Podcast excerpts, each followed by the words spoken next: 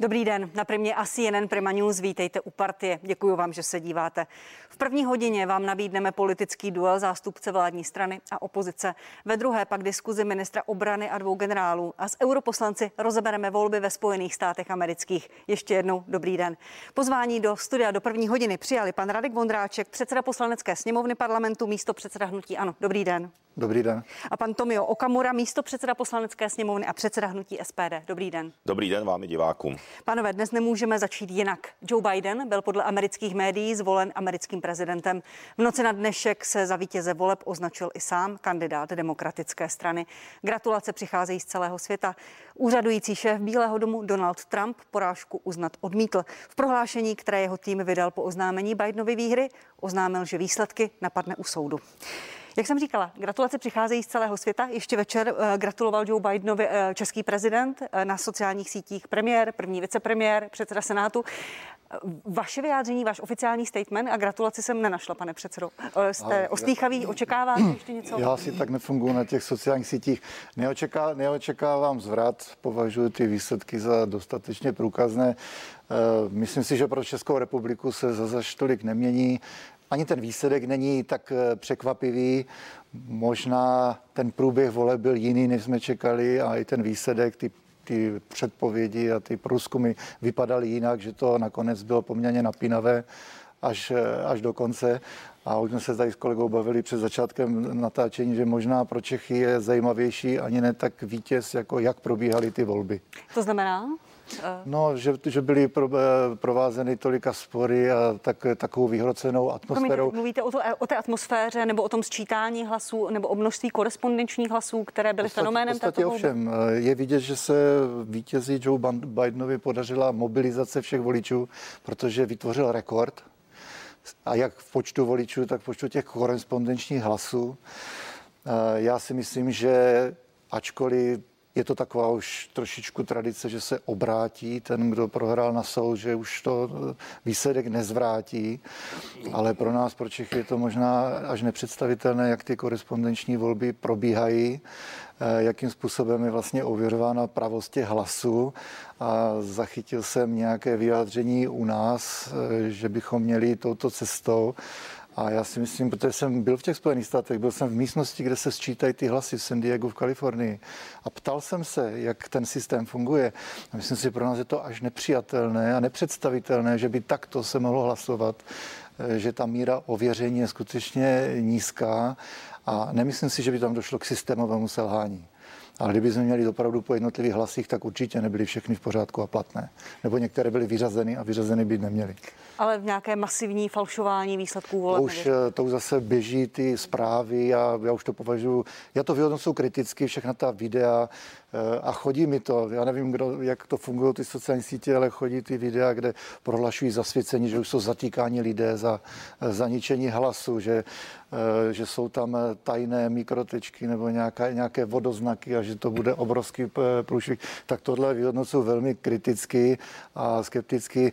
Myslím si, že to bude, že to není prostě zas tak masové. Nicméně i podle OBS nedošlo k nesrovnalostem no. ve volbách a i členové republikánské strany rozporují to, co říká Donald Trump.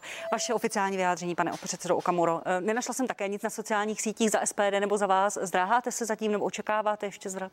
No tak eh, na sociálních sítích to u mě je, protože já jsem tam dal uh, svoje dva živé vstupy mimochodem včera na CNN Prima News. Ano. Je to na mých sociálních sítích, tam jsem se vyjádřil dostatečně. Je tam i moje vyjádření z ČT24.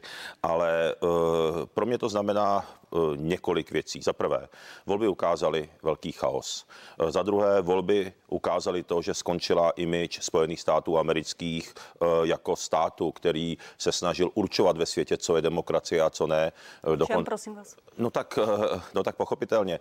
Já myslím, že v České republice by bylo, například v České republice by bylo nepřijatelné, aby třeba v jednom kraji byly spočítány hlasy, v druhém kraji se počítaly ještě několik dní.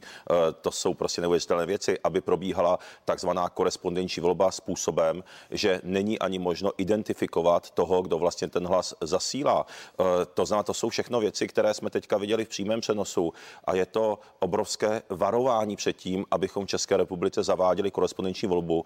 Hnutí SPD byl od začátku proti, ten zákon tam leží z pera právě TOP 09 a stran takzvaného demobloku. Eh, my to odmítáme. Dále eh, je to mm, takové memento toho, že vlastně Spojené státy teď v tuto chvíli rozhodně nemůžou eh, říkat eh, ve světě a být tím mentorem, kdo se chová demokraticky a kdo ne. A co se týče těch voleb, já bych rád co, počkal co, na promiňte, oficiální... Promiňte, a co bylo na těch volbách nedemokratických? Jenom k tomu systému a srovnání s Českou republikou Spojené státy jsou decentralizovaná země a jednotlivé státy mají svoje zákony a ani sčítání vlastně federálních voleb se nemusí řídit jednotnými pravidly, ale uh, podle rozhodne soud, na který se Donald Trump obrátí, nebo soudy, na které se obrátí, ale zatím důkazy k tomu, že byly falšovány nějakým masivním způsobem volby nejsou. O tom jsem nehovořil, to ať rozsoudí ty soudy a e, je vidět, že o e, definitivním rozhodnutí ohledně budoucího amerického prezidenta rozhodnou advokáti a soudci, což už samo o sobě je samozřejmě mementem, ale abych se vrátil k té vaší otázce. Jedná se typicky o tu korespondenční volbu, kdy tam docházelo k tomu, že například Eh, na místa trvalého bydliště, kde třeba v pořadí bydlelo během dvou let několik nájemníků, tak tam došlo několik v podstatě volebních lísků, protože vlastně ta Spojené státy evidentně nedokáží v těch některých státech identifikovat, kdo tam má trvalé blíže, kdo ne. Následně se ty volební lístky válí eh, v popelnicích a tak dále. Eh, potom jsou odesílány bez nějaké jasné identifikace a pak jsou počítány pod velkým eh, časovým tlakem. To znamená, to jsou věci, které skutečně v České republice bych nikdy nechtěl, aby takovýmto způsobem byly a doufám, že nebudou. A je to znevěrohodnění toho systému demokracie, protože ta volba má být jasná, přímá, má být, má být transparentní a doufám, že v České republice půjdeme tím směrem té přímosti, transparentnosti a nejlépe zavedení přímé demokracie, pochopitelně, eh, aby to bylo úplně ta demokracie v tom rizím smyslu. Jak se díváte na reakci Donalda Trumpa, pánové? Máte proto pochopení? Donald Trump odmítl uznat porážku, ještě před 17 hodinami napsal na Twitter, tyhle volby jsem vyhrál o hodně. Eh, získal 71 milionů hlasů, ale odmítá uznat porážku a vlastně nikdo nevíme, jakým způsobem bude prezidentský úřad předáván. Je to důstojné? Za míru své důstojnosti si každý odpovídá sám, tedy Donald, eh, Donald Trump. Eh, vydal se tohle cestou, z jeho pozice je to, že bojuje, On byl takové celé čtyři roky, vždycky byl tak trošku solitér a vždycky eh, ta jeho politika je na tom postavená, na nějakých pozách. A teď mluví o podvodech, na... o korupci, o neplatných falešných hlasech. Já si myslím, že to rozhodně nesouhlasím, že by to narušilo nějak důvěryhodnost americké demokracie. Eh, ten systém je tak robustní a ta ústava je tak postavená, že ona to ustojí, i ten systém to ustojí. Eh, ten problém zůstane a ten trumpismus zůstane v lidech. Ten zůstane v té polarizaci té společnosti, ten problém zůstane hlavně na sociálních sítích a co si budeme povídat, ty sociální sítě a ta média na tom mají svůj podíl. Já já, mě jedno, já jsem neměl favorita, abych asi těžko volil ve Spojených státech. Z těch dvou bych nevěděl, koho si eh, vybrat. Někde jsem dopředu že možná pro mě předvídatelný je Donald Trump. Když jsem si pak dělal volební kalkulačku, tak mi těsně vyšel Joe Biden, ale už ta samotná kalkulačka svým způsobem byla manipulativní, protože jsem se musel rozhodnout u některých otázek ano, ne. A to, ale jsou otázky, na které nemůžete rozhodnout jednoznačně. A tam byly otázky typu, zda souhlasíte se stavbou zdi. Já si myslím, že nějaká zeď eh, s Mexikem není až tak podstatný, podstatná věc, kvůli které já bych se rozhodoval ve volbách. Já bych třeba určitě ocenil Donalda Trumpa za, za jeho postoj k Izraeli a co dokázal na Blízkém východě. Eh, v, v, v dalších věcech zahraniční politiky, jak se poměrně ostře a tvrdě vymezil vůči Číně, co se týče těch ekonomických témat a že v té zahraniční politice byl hodně asertivní. To, to jsou jeho plusy a uvidíme, co je nástupce. Bude se USA Podaří i nadále se... stahovat z Afghánistánu? Ne, nezavleče nový prezident Spojené státy do nějaké války. Donald Trump to neudělal. Podaří se Joe Bidenovi spojit Ameriku, jak slíbil v projevu, který měl v noci na dnešek našeho času. Podaří se mu vyléčit Ameriku, být prezidentem všem? všech? Uh, v této době, která, která atmosféra je velmi, velmi nepřátelská ve Spojených státech. Joe Biden je politický profesionál. Já jsem se včera dočetl, že byl poprvé zvolen v roce 1973. To jsem se já narodil. Takže celý život, co já žiju, Joe Biden už je v Senátu. Takže těžko se mi komentuje politické působení Joea Bidena. Nicméně myslím si, že je to člověk kompromisu, dialogu a že v tomhle na tom ta Amerika viděla, že se opravdu bude snažit. On ale taky reprezentuje to konzervativnější křídlo demokratické strany, to radikálnější představuje jeho viceprezidentka. A uvidíme, jak se budou ty jednotlivé ideály teďka v rámci té Ameriky střetávat. Já si myslím, že to těmi volbami ještě neskončilo, že termín, jestli je vznikl termín Trumpismus, tak ten Trumpismus bude pokračovat. Pane předsedo Okamuro, eh, váš, vaše reakce na tu reakci Donalda Trumpa, kdy on mluvil o velkých podvodech, falšování výsledků voleb, falešných hlasech eh, a teď odmítá uznat porážku volby a stále říká, výsledky jsem vyhrál, dokonce i Twitter eh, reguluje jeho vyjádření. Je to důstojné? Tak eh, to, co mě na úvod zarazilo, je, že když prezident Trump chtěl hovořit v povolebním projevu o nějakých machinacích v amerických televizích, že ho během projevu vypli. Což teda eh, v České republice by bylo také absolutně nepředstavitelná záležitost přes veškerý kritický pohled, který asi každý z nás má na, na, na různé věci. Nerozumíte, což, promiňte, což nerozumíte tomu, tomu vysvětlení médií, že vysí, mají vysílat pravdu a pravdivé informace a toto označuje za nepravdivé? No, tak média nejsou ti, eh, kdo by měli určovat, co je pravda a co ne od toho je eventuálně soud. Ale, ale... Tam, tam nebyl jasný výsledek voleb, kdy uh, a... Trump říkal, já jsem vítěz. Eh, já, já znova říkám, že média nejsou toho a už vůbec neveřejnoprávní, aby, což není tento případ tady zde, eh, tak eh, od toho, aby redaktoři a redakce nebo editor vysílání vypínal vysílání politika z toho důvodu, že on si myslí něco jiného. Ale abych odpověděl, abych odpověděl na tu vaši otázku. Já si počkám, právě proto já jsem v tom vyjádření zatím zdrženlivý, protože já si počkám na oficiální vyhlášení amerického prezidenta, protože zatím víme, že tam hrozí ty soudy soudy, hrozí tam, eh, že to budou řešit advokáti, nejvyšší soud, eh, takže já si počkám, až to skončí a potom samozřejmě musí obě strany uznat výsledky a eh, jak jinak by to mělo být v demokratickém funkčním státu. Ještě bych tady rád navázal na tu, co asi můžeme čekat od Joea Bidena, tak u mě samozřejmě zbuzuje otázky i, musím říci, ten psychický stav, eh, protože jsme zaznamenali v přímém přenosu několik velkých lapsusů, eh, kdy si Joe Biden eh, omylem hovořil o svém tragicky zesnulém synovi, přitom zároveň objímal svoji vnučku a to jí ještě pojmenoval ještě špatně i na druhý pokus, až na potřetí pojmenoval správně člověka. Nevím, můžeme to přikládat emocím, můžeme to no, přikládat tomu, že Joe Biden uh, odmládí ono, bojuje s vadou řeči a, a ono tam těch problémů bylo, to ono tam těch problémů bylo více, že sama víte, že když uh, slavnostně vyhlašoval uh, před uh, před veřejností, že bude kandidovat na prezidenta, přeřekl se a řekl, že bude kandidovat na senátora a zároveň jako svého protikandidáta si nemohl vzpomenout na jméno Donalda Trumpa a, jméno, a hovořil o něm jako o Georgeovi.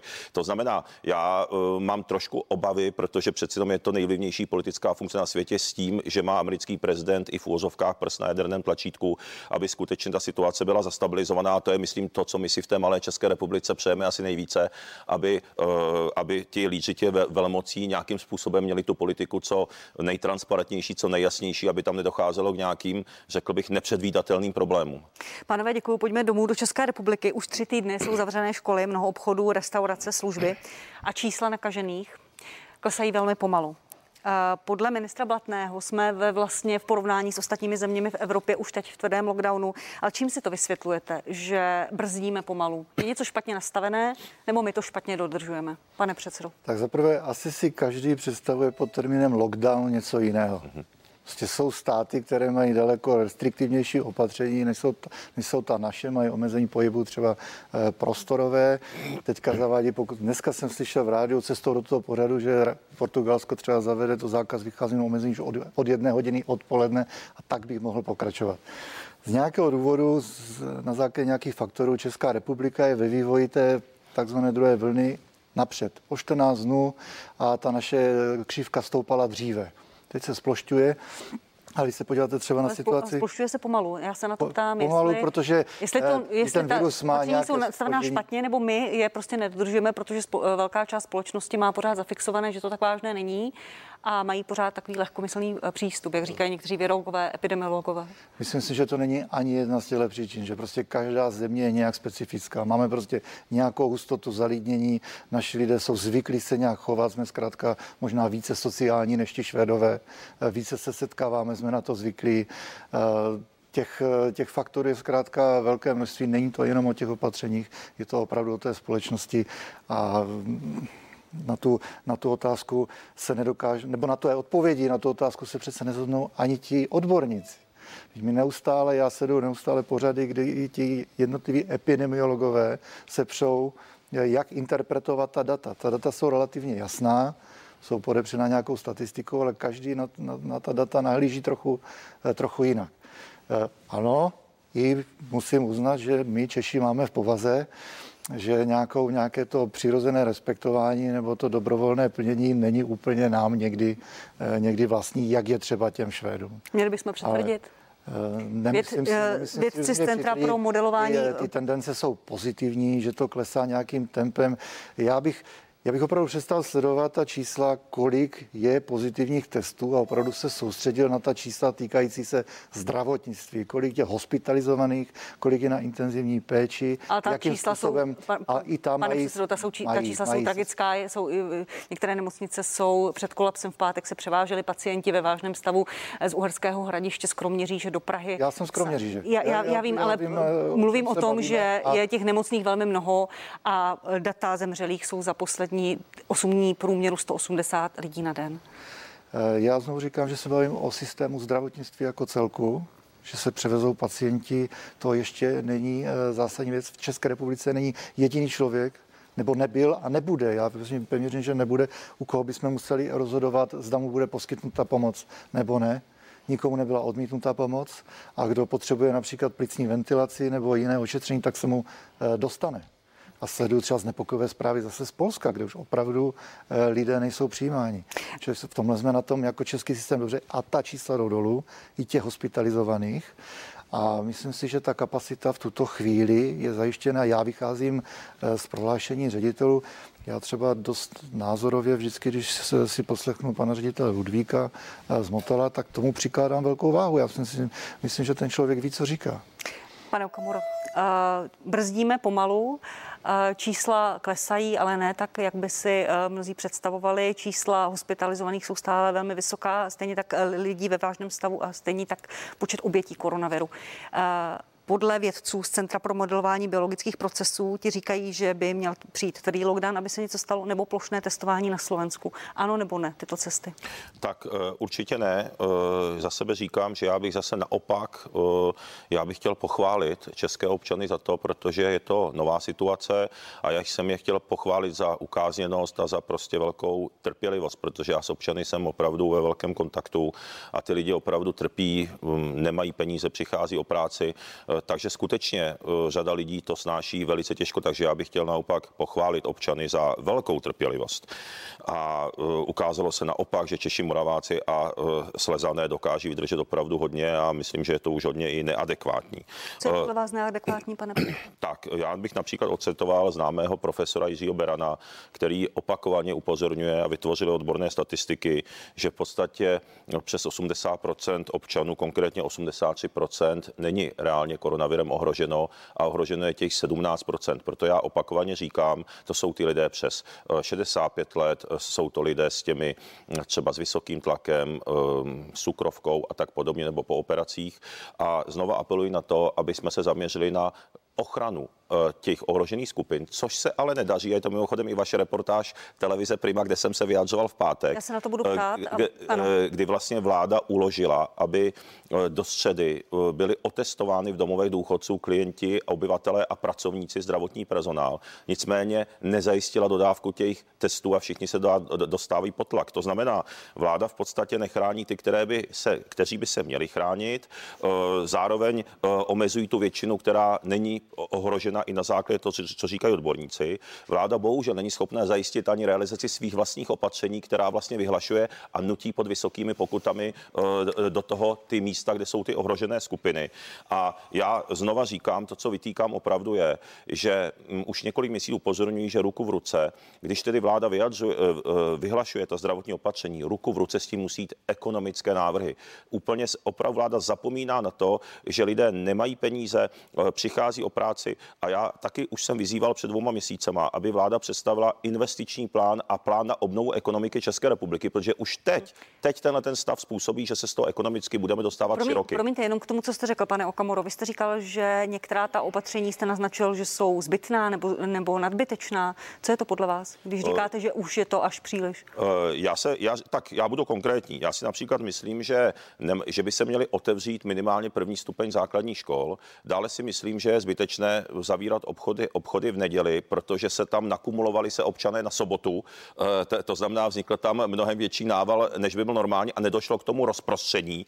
To znamená, ptala se se konkrétně, dal se vám například Děkuji. dvě konkrétní věci a znova zdravým lidem a neohroženým skupinám, to znamená, podle odborníků říkají, že je to cca 80%, bychom měli co, nej, co nejvíce umožnit pracovat a sociálně žít, protože stát už nemá peníze na to, aby je finančně kompenzoval, což správně Andrej Babiš poznamenal, protože odmítají šetřit v rozpočtu, odmítají škrtnout třeba ty předražené zahraniční zbrojní zakázky, eh, což já nechápu, eh, proč se v době krizi, krize podporuje 52 miliardama německá ekonomika na nákup bojových armádních vozidel. To je neuvěřitelný. Místo, abychom Dostaneme se k tomu v debatě o rozpočtu, pane předsedo Okamuro. Pane předsedo sněmovny, pojďme postupně ochrana seniorů a slabých skupin. Od jara slyšíme, že je naprosto zásadní chránit tyto skupiny obyvatel, seniory. Plošné testování v domovech pro seniory vláda schválila v pondělí. Testy, nebo respektive ty smlouvy byly podepsány až pátek, začne se až někdy, možná příští týden. Já se vás teď ptám politicky, nikoli odborně nebo epidemiologicky, jak je to možné, že se s tím začíná až teď? Já jenom, abych eh, stručně reagoval jednak, aby to nevyznělo nějak jinak, pan kolega poděkoval, já si říkal, že někdy máme sklony to neúplně udržovat, ale já si myslím, že jako tak celé... je tady skupina obyvatel, která ano, to ale, ale jinak musím říct taky, že v Češi nakonec, když jde vždycky do tuhého, Uh, tak to zvládají dobře a dodržují to, ta opatření. Takže i já děkuji těm, kteří je dodržují. Já myslím, že těch kverulantů opravdu zase není tolik, že jako... Uh, že jako tak je víc že, než na jaře. To je všude. To je všude ve světě. To jsem si četl komentáře e, i osobnosti v různých jiných národech. Zkrátka na každého to, na každého to působí jinak. E, my jsme taky na jaře pořádně nevěděli, co přichází. Dnes je každý epidemiolog, každý tomu rozumí. Já to můžu ukázat na tom příkladu s tou zavírací domou. Myslíte si, že to nediskutovali na té vládě, že nebyly dva protichudné názory? Polsku šli opačnou cestou. Tam prodloužili zavírací dobu a je tam otevřeno déle aby se rozvolnil ten tlak. U nás se šlo teda cestou, že jeden den k tomu sociálnímu kontaktu v podstatě nedojde vůbec. A taky jsem byl v Tesku a zaregistroval jsem plné parkoviště. To jsou dva protichudné názory a nejde, nejde a nakonec to musí někdo rozhodnout hmm. a jde se nějakou cestou. Eh, ochrana seniorů, tak, jak je možné, že se s tím tak začíná myslím, že ok, základ ochrany seniorů je v tom, co už se ví dávno a to jsou to základní, základní hygienická opatření, která já se dlouhodobě o, dodržují. Já mluvím o seniorech, kteří a, jsou v domovech pro seniory, sami se chránit nemohou, jsou tam bez možnosti návštěv. Chrání personál, mají, mají, mají, nějaký, mají nějaký zvýšený režim. Samotné, Ale ten, ten personál samotné, nikde netestoval, samotné, pane, pane předsedo. Samotné testování eh, vás nevyléčí. Samotné testování vás toho viru nezbaví. Ten pane virus předsedo, nevypne. Ne, nikdo je to, netestoval je, ani personál, ani ty to lidi. bude některý... znamenat eh, zlepšení statistik a dat pro ty epidemiology, kteří s tím pracují. V některých domovech a... je nakazeno, nakaženo opravdu velké množství lidí. Ty lidé pak umírají. Není to, není to jasný důkaz selhání, že vláda tento slib chránit ty nejohroženější staré lidi, lidi bez možnosti, aby se chránili sami, eh, ochránila? To by mu, eh, Zase se dostáváme do té situace, kdy ta vláda prostě musí rozhodnout několik protichudných zájmů. Ve čtvrtek jsem poslouchal příspěvky několika lékařů, jak skutečně někteří seniori zemřeli i s teskem že prostě nezvládají ten těžký, eh, tvrdý lockdown v těch jednotlivých zařízení a na to taky musíte myslet. Tam úplně zavřít a izolovat jedno od druhého nemůžete. To znamená, ten, ten, ten Bude virus, reagovat, pane říkám, ne, je ale my jsme tam ty lidi, ne, my jsme tam ty lidi netestovali úplně... a zároveň jsme jim neumožnili Znova... vidět jejich blízké a teď se s tím teprve začíná. Ta moje otázka směřovala, není to prostě pozdě, neměli se tyto lidé testovat v srpnu, v září a ne teď srpnový, o tom vůbec mluvit o tom, že v průběhu je... epidemie od srpna je testovat. Bavíme se o srpnové testování by nám v tuto chvíli vůbec nic Nezačít s tímto plošným testováním. To, znamená, to je povaha toho viru a je na, je na to často poukazováno, že, ta, že vláda rozhoduje ad hoc, jak to přichází, ale ty problémy se zkrátka objevují bez toho, že by je někdo mohl predikovat. A, no, a znovu říkám, z, z mého pohledu, každý je epidemiolog. Já mám taky své názory, já nemusím úplně ve všem eh, souhlasit s těmi jednotlivými opatřeními, protože já si vytvářím svůj názor na základě, na základě médií. Tak eh, napřed si přečtu článek o tom, jak, jak je celé to opatření nesmyslné, že seniorům hrozí pokuta až 3 miliony korun. V podstatě až znepokojující článek eh, s nadpisem, že seniori budou platit pokuty. Minister zdravotnictví to pak musí vehementně popírat, protože tak to vůbec nebylo myšleno. A my žijeme v době informačního přebytku, kdy prostě pane, pane jeden předslo, názor já, a promiňte. jestli něco můžu říct, že se možná někdy selhává, není dostatečné a není hodné, tak je ten způsob komunikace. Znovu, ne ta jednotlivá opatření. Znovu ještě, moji otázce, já se omlouvám, říkám, že ji znovu zopakuju, ale já nevím, jestli jsme si úplně rozuměli. Mně jde o to, jestli vláda neměla tento krok k ochraně seniorů a těch nejohroženějších, to znamená testování v domovech pro seniory, testování personálu, udělat dřív no než v polovině listopadu. A já vám odpovídám, že to samotné opatření není samospasné a že ty seniory víc chrání to, co už zavedené je že tam prostě omezený pohyb, že jsou tam dodržována hygienická pravidla, eh, dezinfekce a že dochází k těm, k těm opatřením zame, zamezení eh, nějakého sociálního styku. Domov v Říčanech 90 klientů ze 130 nakažených, jedno číslo z mnoha, ti lidé jsou nakažení a jsou staří a jsou, patří mezi ty ohrožené skupiny. Já to, já to v žádném případě nezlehčuju, já jenom, ale dobrý příklad, prostě zrovna, když otestujete Říčany, tak je tím nevyléčíte ta opatření musí Zabráníte tomu, aby eh, se nakazili jeden od druhého, pane Okamuro? No, eh, právě to je ten eh, problém, že vláda se nesoustředila na tu ochranu těch, těch ohrožených skupin. Já třeba, my už dlouhou dobu vyzýváme vládu, proč například? Protože to testování je až testování důsledku, že jo? ale my musíme, eh, pokud možno, aby nedošlo k té příčině. A eh, například my jsme navrhovali, aby praktický lékaři, kteří znají nejlépe své pacienty, aby právě lidem z rizikových skupin například předepisovali respirátory. Eh, tím bychom samozřejmě celkem zásadně už na úvod by, by došlo k té ochraně těch ohrožených skupin. Navíc pan i pan nový ministr Blatný potvrdil, že ten koronavirus tady prostě bude. A z tohoto pohledu to je velice důležitá věta, eh, protože eh, tím pádem chybí zcela přesně ta vize vlády, protože za prvé, nechápu, proč praktičtí lékaři při znalosti svých pacientů nedostali tu možnost předepisovat ty respirátory, kde by si zdarma ty ohrožené skupiny v lékárně si je prostě vyzvedávali jako léky na předpis. Eh, já tomu nerozumím, proč to prostě dodnes není realizováno. Druhou věcí ale, co teda teďka bude, když i pan ministr Blatný potvrzuje to, že tady ten virus bude. To, to, to znamená, celý příští rok bude lockdown, když se to zvýší, eh, tak bude lockdown, když ne, tak se něco rozvolňuje. Jak to dopadne s firmama, s, s restauracemi, firma, to všichni zkrachují. Pane, pane předsedo, ministerstvo zdravotnictví v pátek představilo návrh jakési tabulky, podle no, které no, by se postupovalo rizikové skóre od 0 do 100. Vyhovuje vám to, je vám to srozumitelné? Mohli bychom podle toho fungovat? No já jsem hlavně strašně rád a já myslím, že i diváci eh, toho byli svědky, že jsem několik měsíců vyzýval k tomu, aby byl představen nějaký plán či scénář. Pan ministr Primula ho sliboval, pan ministr Vojtěch ne, pan ministr Primula ho sliboval, nepředstavil, aby byla nějaký plán, když už vláda dělá ta opatření, při jakých parametrech parametrech, to znamená počet nakažených, ohrožené skupiny, počet nemocných a tak dále, budou, jak, při jakých parametrech budou jaká opatření, alespoň s výhledem na měsíc předem, protože lidé dostávají mzdy jednou měsíčně, důchod jednou měsíčně, potřebují si naplánovat domácí ekonomiku, týká se to i firem a tak dále. E, to znamená, je tady jakýsi výkop v pátek, musíme si počkat, jak to bude dovysvětleno příští týden, že to dovysvětleno ještě ano. nebylo, ale uh, nějaký, pakliže z toho skutečně vyplyne nějaký srozumitelný scénář pro, pro občany, srozumitelný, znova říkám. A to, co představilo ministerstvo srozumitelné podle vás by mohlo být? Zatím není, ale je to první krůček, takže to rozhodně nechci hmm. kritizovat, eh, protože si počkáme. Pan ministr Blatný říkal, že to upřesní příští týden, ale v každém případě eh, to, co já říkám, je, že by to chtělo k tomu ještě přidat jednu věc. A to teda vláda, já už se jí k tomu vyzývám asi dva měsíce a nějaký konzultace tam začaly, aby když už dělají ty eh, zdravotní opatření, aby to ruku v ruce šlo s konzultacema s hmm. ekonomama, jako, protože ono to šlo dvojkolejně, tím pádem se Eh, lidé dostávají do velkých sociálních a finančních problémů. Zároveň vláda eh, ve sněmovně zamítla více než 50 eh, návrhů SPD na pomoc, na finanční pomoc postiženým skupinám obyvatel. To znamená, nejenom jsou to zaměstnanci, samoživitelé, malé střední firmy, živnostníci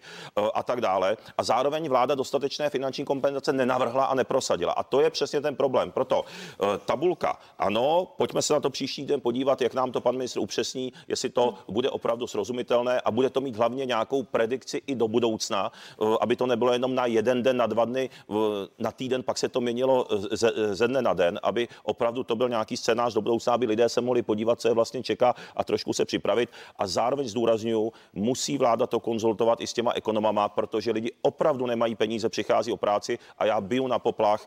Jsme na kraji ekonomické propasti a lidé se dostávají do dluhových pastí. Pane předsedo, pojďme postupně. Ta tabulka, kterou představilo ministerstvo zdravotnictví eh, podle rizikového skóre 0 až 100, je tam skupina pěti opatření, jak by fungovala kultura, obchody, školy a tak dále. Je to krok správným směrem? To má vaši podporu? Je to další rozšiřování toho, co komunikuje. Eh, díval jsem se na to, celá ta statistika je postavena na tom, aby to bylo postavené na číslech a na datech, které ta populace je schopná nějakým způsobem interpretovat a kterým rozumí. Je tam asi pět kritérií. To znamená, určitě eh, zase ubereme prostoru na různé spekulace. Takže ano. to má rozhodně eh, velké plus.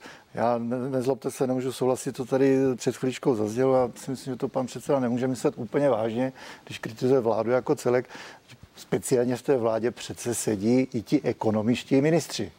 Samozřejmě, že oni řeší veškerá opatření eh, z titulu eh, ekonomie. Samozřejmě tam dochází k průběžným eh, konzultacím. Teď funguje nějaký ten koronanerv a ve veškerých těch tělesech, které se scházejí, tak jsou vždycky zastoupeny i hlasy, které myslí na tu ekonomiku. Ale prostě to zdravotní řešení je v tuto chvíli prioritní a to, že to nikdo nepodcenil a že se připravují, připravují masivní investice pro příští rok, konec konců jedno z dalších témat bude zřejmě ten eh, rozpočet, tak se o tom můžeme popovídat, jaké budou kapitálové výdaje, tak to je věc, to jsou informace, které jsou ve veřejném prostoru dostupné. Takže argument, že je to dvojkojené, prostě vás nemůžu přijmout, protože to není pravda. Tak já bych jenom krátce ano. reagoval. No, nezlobte se, pane uh, předsedo, ale to, že vláda tvrdošíně trvá na tom, že se teď v krizi, kdy potřebujeme každý halíř pro naše slušné lidi v České republice, takže se bude dávat 52 miliard na nákup německých bojových vozidel. To znamená, že se nalije 52 miliard na podporu německé ekonomiky, 6 miliard na francouzská děla. No tak nezlobte se na mě, kdyby to ještě byla česká firma, to, to, to, která daní v České republice zaměstnává české občany a ty peníze se protečou zpátky do českého rozpočtu, no tak by to bylo jistě k diskuzi. Ale tohle to, jestli doporučují ekonomové, nedoporučují. Toto je totiž politické rozhodnutí vaší vlády eh, eh, sypat prostě peníze desítky miliard do západních ekonomik, které mají mnohem vyšší životní úroveň než my. A naši lidé a na naše lidi pak nejsou peníze. A to se nezlobte, jestli tam, a jestli tam jsou takový ekonomové, tak absolutně neuvažují prostě eh, v duchu toho hesla SPD, že slušný člověk musí být na prvním místě. Český občan, český občan musí na prvním místě. Teď je krize. Vy zároveň k tomu se dostaneme ještě, ale vy zároveň navrhujete deficit 320 miliard. V letošním roce půl bilionu, dohromady téměř bilion korun za dva roky a sypete v této situaci desítky miliard do cizích ekonomik a to ani nemluvím o těch 15 miliardách na ty zastaralý uh, americký vrtulníky. Teď Poláci a Maďaři zrekonstruovali svoje původní, původní ruské vrtulníky. Finové zrekonstruovali svá bojová vozidla a vy utrácíte skoro 80 miliard chcete utratit na nákup zahraniční bojové techniky, což lze minimálně odložit. No, uh, no takže jestli takto teda někteří ekonomové doporučují, tomu snad ani nemůžu věřit. Pane pojďte no, reagovat. Děkuji, že jste mi připomněl s tou číslovkou 50. Ještě jsem vám zapomněl říct, jak jste říkal, že předkládáte pořád uh, ta další zlepšení. To vypadalo, že vláda nic nedělá. My jsme jenom v té první vlně přijali 53 zákonů. Snad každý člověk v této republice ví o jednotlivých opatřeních antivirus, covid, uh, covid bus, covid kultura a já nevím, a to, aby se bavíme opravdu, a teď jste to řekl, o stovkách miliard pomoci které teď, která přišla a přichází do ekonomiky. No já vás musím jenom... Je, je, je, je, to, a vy, vy, a vy začnete s armádou a to jsou opravdu hrušky a jabka. Jednak, prosím, pojďme zpátky prosím vás, k opatřením koronaviru. A to budou, jednou větou jenom, jenom reagovat. že to jsou naše děla, to budou, to budou naše vrtulníky. To nesypeme do cizích ekonomik, ty offsetové programy jsou masivní a vy si vyberete z celého toho tvrzení prostě jenom jednu třešničku, která potom může celé veřejné mínění zmást. Já bych jenom, já, já úplně krátce, no, měl byste říct, že i u těch kladných opatřeních, jak občané dostávají peníze, více než těch 50 zákonů, že vláda má menšinu, že je to menšinová vláda, takže je to i díky hlasům poslancům SPD, ano, to je pravda, i díky hlasům poslanců SPD společně uh, z hlasy hnutí, ano, uh, tak uh, občané dostávají řadu finanční pomoci. Uh, takže k tomu se zase hlásím, to je pravda, bez hlasu SPD by to mnohdy ani neprošlo, uh, protože my jsme proto, aby se podpořili ty ohrožené skupiny. To, co řekl pan Okamura, otevření škol, uh, Šéf asociace ředitelů základních škol, pan Michal Černý, říká, že by to mohlo být 18. listopadu. Je, je něco, co pan Černý ví a my nevíme? Je to tak? Je to datum, ke kterém bychom my, rodiče dětí, se mohli upínat? Já nevím, co ví pan Černý, já jsem rodič, já bych chtěl, aby moje děti šly do školy, prostě už, už to trvá dlouho, alespoň ty základní stupně. Na druhou stranu, když začínal ten problém v Izraeli, u nich to začalo nejdřív, tak to bylo spojováno s otevřením škol. U nás k tomu exponenciálnímu růstu došlo také v důsledku otevření eh, škol. Zase jsou potom odborníci, kteří tvrdí, že přenos mezi dětmi nakonec tvoří jenom 5%. Nicméně zase my jsem šel mezi lidi a tím říkají, no ale děti se v podstatě netestují. Takže je otázka, jestli je to číslo Eh, přesné. Takže jste je, pro já, já, já, já, bych, já bych se tady mohl nějak orodovat a lobovat. Já jsem za to, aby se školy otevřely co nejdřív. Děkuji, pane. Základní stupeň. Tak, uh, pane předsedo, a pane místo předsedo hnutí, ano. Je koalice ještě vůbec soudržná? Ptám se proto, že ve sněmovně leží dva velmi rozdílné návrhy na sazbu daně z příjmu. Jeden předkládá pan premiér, jeden pan první vicepremiér. Do toho pan Hamáček volá podřízení vyšetřovací komise a ukazuje zároveň prstem na pana premiéra, který podle něj ho umlčoval v létě kvůli přísnějším opatřením. Je ještě koalice soudržná? Držíte spolu? To je já bych řekl, že to je koalice. My jsme se nikdy nekamarádili, to je partnerství politické s politickým konkurentem a tak k tomu musíte přistupovat. Hmm. K tomu asi tak všichni přistupovali od začátku, ale co je, se co je, na, co je chyba, ty dvě věci, co je chyba, že spolu. No to je, to je jedno téma. Eh, náš, eh, náš partner koaliční tvrdí, že koaliční smlouvu eh, neporušuje. Formálně možná ne. Já si myslím, že po materiální stránce to není v pořádku, že se to nevyříkalo na koaliční radě. Já nemůžu souhlasit s tím, že ten návrh, který dal Jan Hamáček, vlastně není tak propracovaný jako ten, co dal pan premiér, že tam eh, chybí ta opatření týkající se fiskálních pravidel, bez kterých to prostě nepůjde. Eh, mně vadí, že to, co vlastně předložila sociální demokracie, není v mantinelech programového prohlášení vlády. A to jsme si, to máte pravdu, to jsme si měli vyříkat. To, to se nemělo řešit ve sněmovně. A ale... druhá věc, ani jeden z těch návrhů není reflektován v návrhu státního rozpočtu, který začne sněmovna ve středu eh, projednávat. Není to prostě nezodpovědné, že jednak ani, ani jeden z těch návrhů není obsažen v rozpočtu, jednak lidé nevědí 8. Eh, listopadu, jaké budou platit daně a nebudeme to vědět ještě další dobu. Není to nezodpovědné od vládní koalice? Za prvé, já jsem přesvědčený, že to zvládneme s tou účinností. Daňový balíček s největší pravděpodobností příští týden bude zasedat organizační výbor a já jsem přesvědčený, že to budeme projednávat 20. pátek. Tam bude prostor na třetí čtení daňového balíčku, to za prvé. A pak jste se ptala, na, tu, eh, na to, že to není zahrnuto v rozpočtu. Ano. On ten čas strašně letí. A ten, já, ten já mám, pana premiéra eh, dělá čas větší strašně letí, já mám strašně živé paměti, jak kdyby to minulý týden, když jsme řešili digitální daň. A jak jsme to schystali, schytali od opozice a různých odborníků, že počítáme s digitální daní, ačkoliv vlastně ten legislativní proces není u konce. Takže na základě odborného posouzení a to, té diskuze, co jsme si pro, eh, prožili minulý rok, my zkrátka, dokud to není ve sbírce zákonů, tak s tím ten rozpočet nemůže počítat, protože nemá legislativní základ. Než dáme, není o, to není než... o zodpovědnosti, prostě to jsou pravidla hry. Ještě jedna politická věc, než se dostaneme k obsahové stránce té věci, jak, jaké vlastně eh, budeme platit daně. Eh, mají neschody kolem daňového balíčku potenciál položit vládní koalici? Je ten spor tak, eh, tak vážný a mohl by být? Já doufám, že nakonec ten spor skončí nějakou debatou a že se budou vyměňovat názory, a můžou to být kritické názory, ale že se budeme bavit o tom návrhu, že se z toho neudělá politika. Jak, je to, jak, jak, jak si to představujete? Já si to představuji asi dost naivně. Doteďka jste se nebyli schopni domluvit ale... ani v koalici, ani na koaliční radě. Nicméně proběhl koaliční rada ten, odešla ten, s tím, že ten jsme se neschodli. balíček už prošel například garančním výborem. Tam, tam je nějaké stanovisko garančního výboru, eh, kde proběhlo hlasování a já si myslím, že zase ten parlament, v tom, je, v tom je cena a síla toho parlamentu, že tam dojde Mluvím k nějakému o, ale kompromisu. Ale i o vztazích ve vládní koalici, protože Jan Hamáček no. říká to, co předkládá pan Babiš, že špatné, vy to říkáte o návrhu pana Hamáčka. Když se budu držet toho, že tomu prostě věří, je o tom přesvědčen, je to názor, tak je to legitimní diskuze.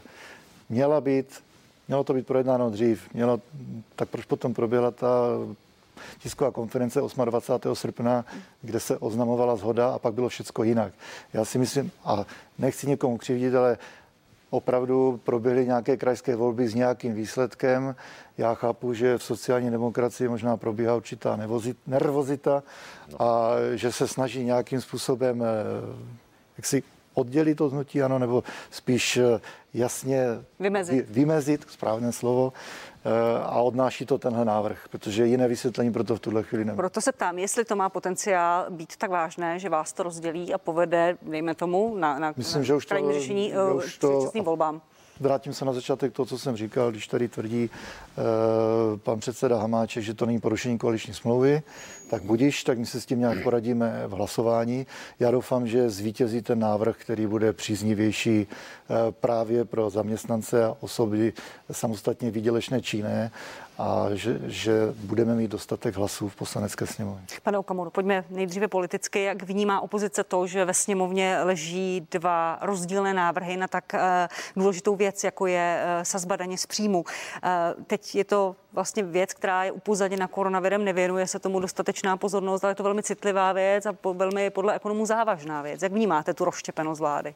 Já tady uh, musím souhlasit s panem předsedou sněmovny Vondráčkem, protože ČSSD je v, tuto, v této fázi, ale i dřívější, mimořádně problematický koaliční partner pro hnutí ANO, protože už druhé volby po sobě skončily pod 5%, což je samozřejmě pro politickou stranu fatální, protože to znamená, toto znamená nevolitelnost.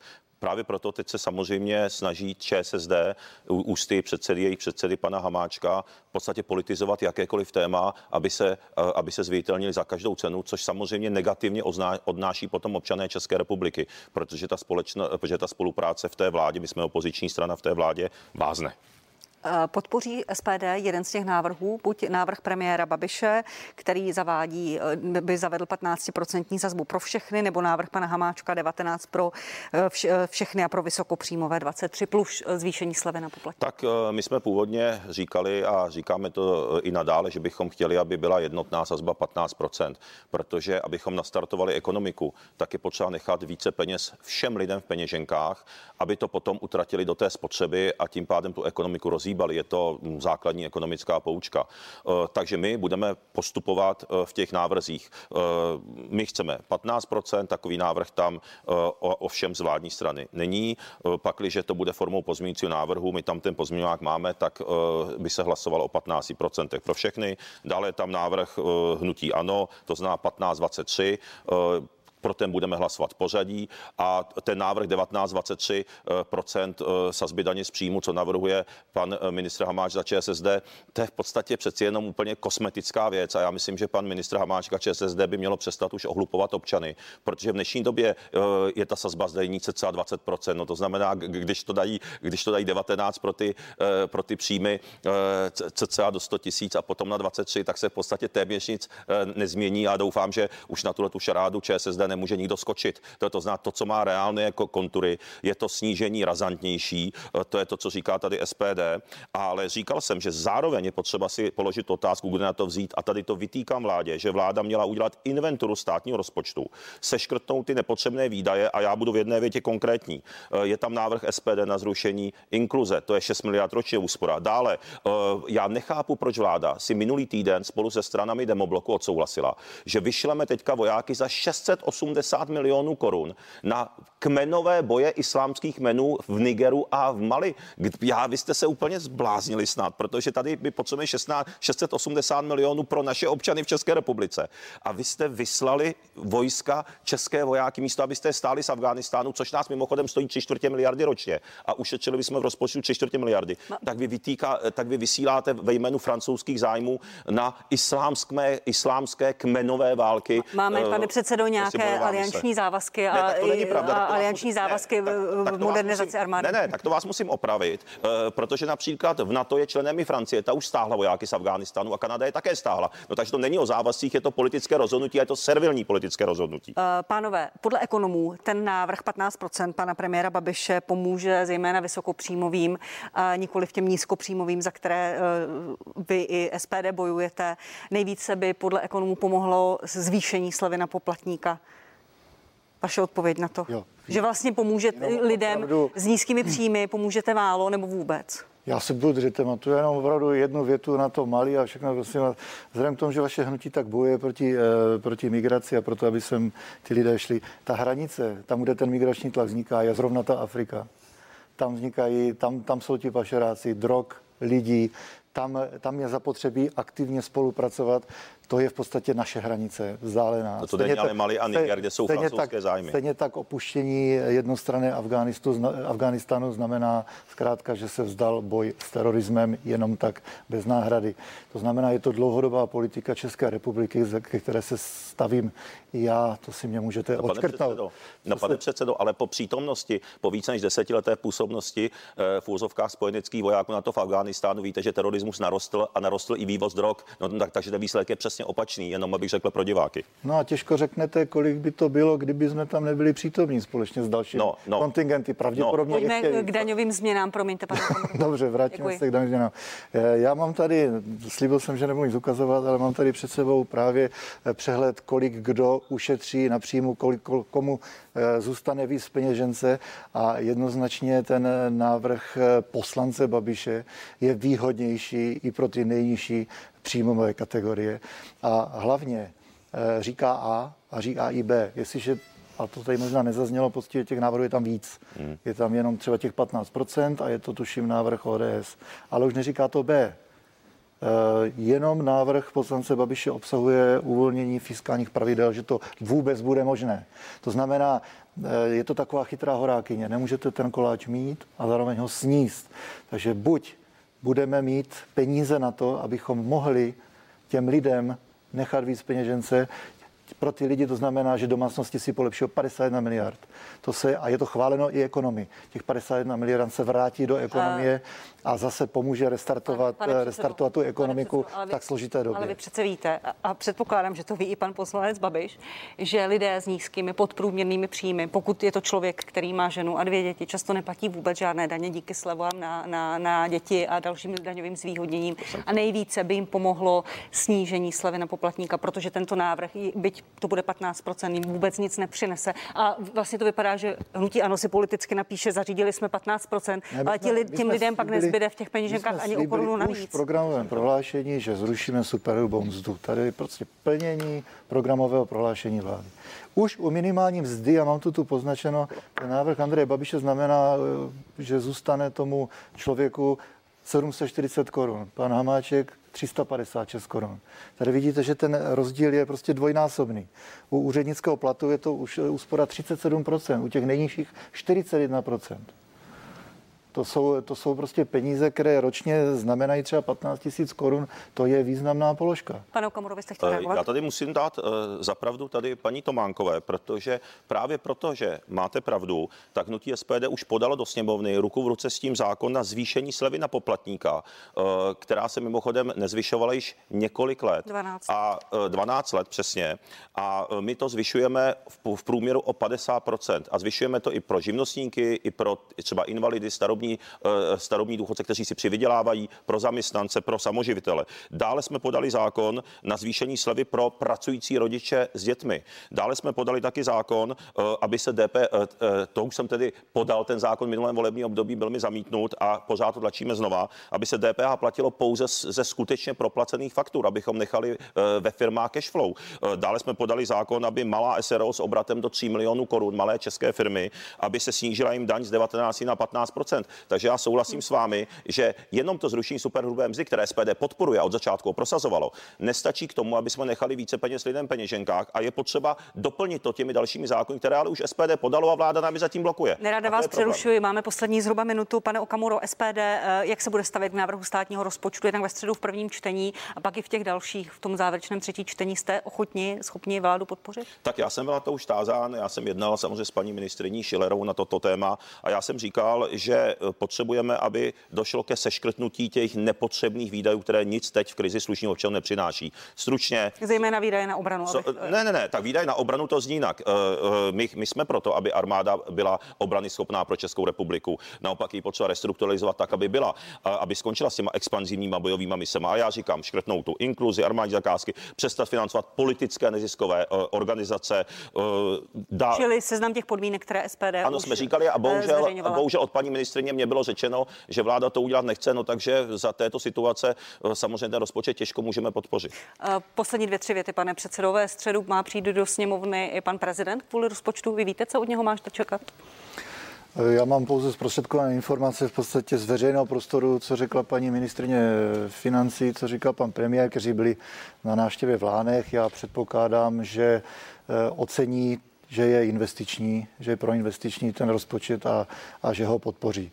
Poslední věta tady k tomuhle. Eh, vy jste zase použil několik různých témat v rámci diskuze o zrušení superhrubé mzdy. Na jednom se zhodneme. Teďka je faktické zatížení daňové 20,1%. My navrhujeme, že, že to bude prostě 15. Je to ano. plošné, je to pro všechny. Pa... Když to vy potom navrhujete pro různé skupiny. Já tady taky taky mohu vyzvednout třeba daňový paušál, který pomůže až 369 tisícům eh, osobočo. Zkrátka v příštím roce nás čeká, výra, čekají výrazné změny a jsou jsou to investice do lidí a měli by nás dostat no, z té největší. Pánové, já, já se omlouvám, já už vás přeruším. Radek Mundráček, předseda poslanecké sněmovny, děkuji, že jste přišel. Děkuji za pozornost. A pan Tomio Okamura, místo předseda sněmovny, i vám děkuji, pane předsedo. Děkuji a přeji hezký den. K tomu se ráda připojím a zároveň vás zvu ke sledování druhé části partie na CNN Prima News. Eh, mými hosty bude ministr obrany a dva armádní generálové. Budeme se bavit o roli armády v pandemii a se dvěma europoslanci proberu také americké volby a jejich dopad na Evropu a na Česko. Budu se na vás těšit za malou chvíli. na Składaną.